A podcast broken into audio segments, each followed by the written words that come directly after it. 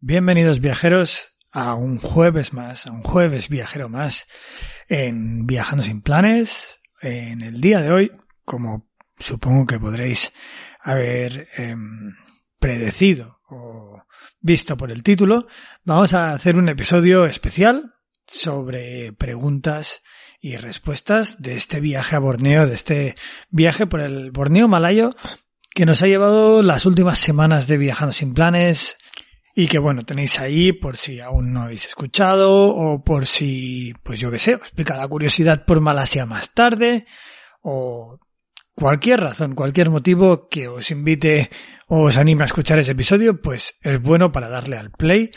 Es una sección de seis episodios, uno por ciudad visitada, em, que se llama Viaje a Borneo, la isla más salvaje del sudeste asiático. Y eh, pues como añadido tiene el nombre de cada ciudad de esta ruta, ¿vale? Eh, de la que hoy contestaré preguntas y respuestas, bueno, preguntas que me habéis dado, eh, me habéis hecho vosotros y daré respuestas, evidentemente. Antes de empezar, me presento, yo soy Will Luna y empezamos un nuevo episodio de este podcast viajero para los amantes del sudeste asiático, para aquellos que, eh, pues bueno, le dedicamos nuestra vida a esta zona que, que amamos y con la que soñamos cada, cada noche. Yo al menos sueño cada noche en estar por el sudeste asiático, en viajar, en ir a un mercadillo, en, eh, no sé, coger la bicicleta, subirme a un autobús, a, a un avión o lo que sea.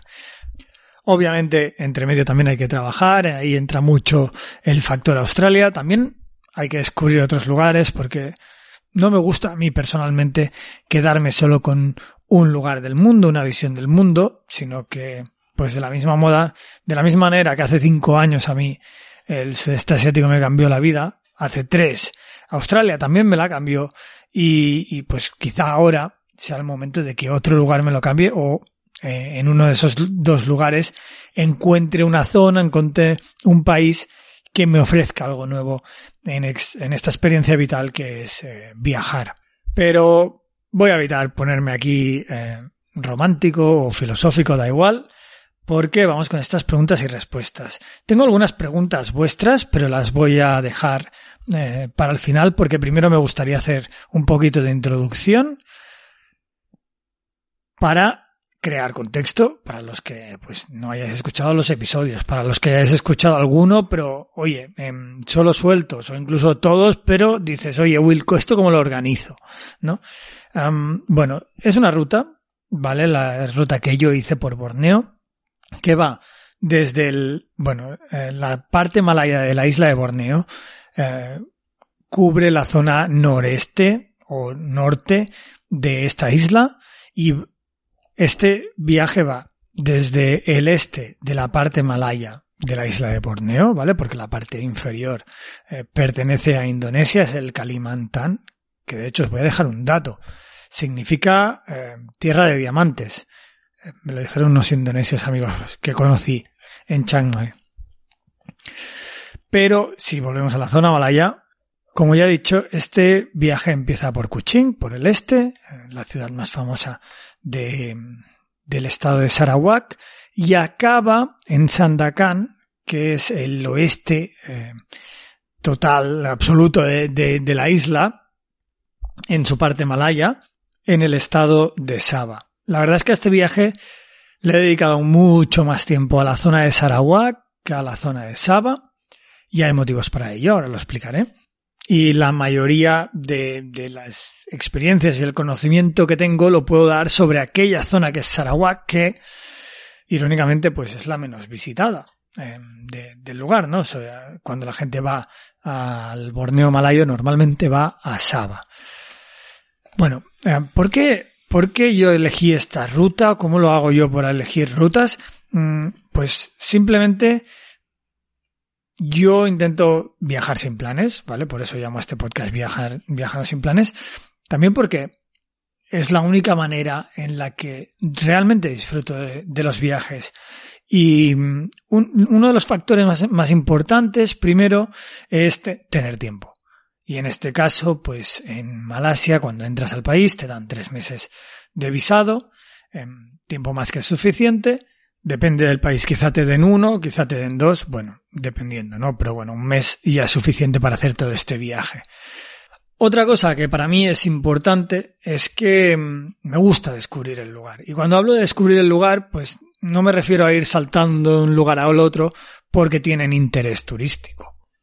Y en los episodios que, est- que hemos estado pues escuchando y que he grabado, hablo bastante de ello. Pero simplemente, pues, eh, me gusta de alguna manera hacer que el viaje recorra en su totalidad el lugar. Evi- Evidentemente me he saltado muchos lugares, muchos estados. Ya solo de inicio volé desde Kuching hasta Cebu, que es como saltarte medio la mitad del estado de Sarawak. Vale, sí. eh, también hay que optimizar un poco, ver en qué lugar, o personalmente ver en qué lugar eh, pues hay más cosas a hacer, hay menos, y, familiarizarse con el ambiente.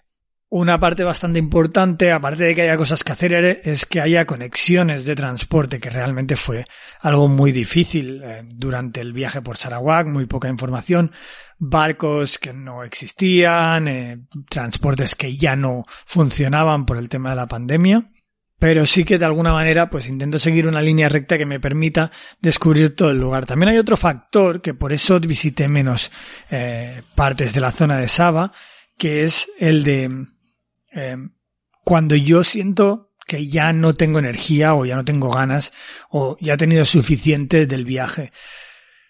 Yo personalmente pues como me gusta viajar por el sudeste asiático, como eh, he organizado mi vida de manera que eh, cuando trabajo y ahorro voy a visitar el sudeste asiático, pues no me importa tener que eh, dejar un lugar a medias, que es literalmente lo que hice, y no me importa que en algún momento, pues oye, si me encuentro cansado, digo, ya basta, cambio y voy a otro lugar. Esto viene un poquito de la experiencia, yo creo, porque al final en el... ¿Te está gustando este episodio? Hazte fan desde el botón Apoyar del podcast de Nivos. Elige tu aportación y podrás escuchar este y el resto de sus episodios extra. Además, ayudarás a su productor a seguir creando contenido con la misma pasión y dedicación.